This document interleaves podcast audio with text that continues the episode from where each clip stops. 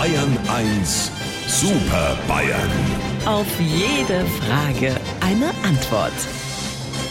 Unsere drei aus der Staatskanzlei jeden Morgen um diese Uhrzeit in der Videokonferenz. Das Chatprogramm baut sich auch schon auf und da sind sie, alle in ihren Chatfenstern.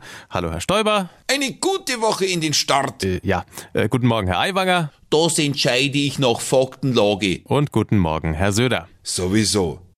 Am Wochenende hat Chris de Burgh äh, Geburtstag gehabt. fünfundsiebzig ist er geworden, der beliebte Ire. Und seit Lady in Red gilt er ja quasi als Meister der Schmuseballade.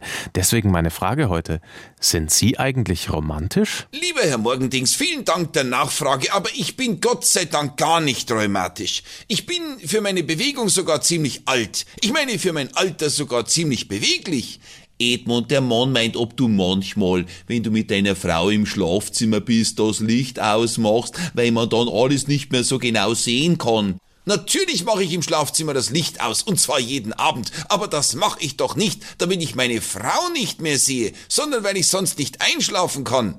Flüsterst du denn deiner Frau nie was ins Ohr, zum Beispiel, es muss ein Stern vom Himmel gefallen sein, weil ich neben dir liege, oder ich habe bei der Landtagswahl fünfzehn Komma acht Prozent geholt.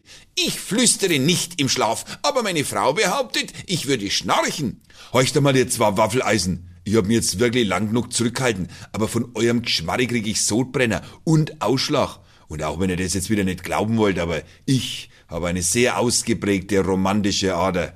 Natürlich glauben wir das. Diese romantische Ader, die kann man ja ganz deutlich an deinem Hals sehen. Jedes Mal, wenn jemand eine andere Meinung hat als du.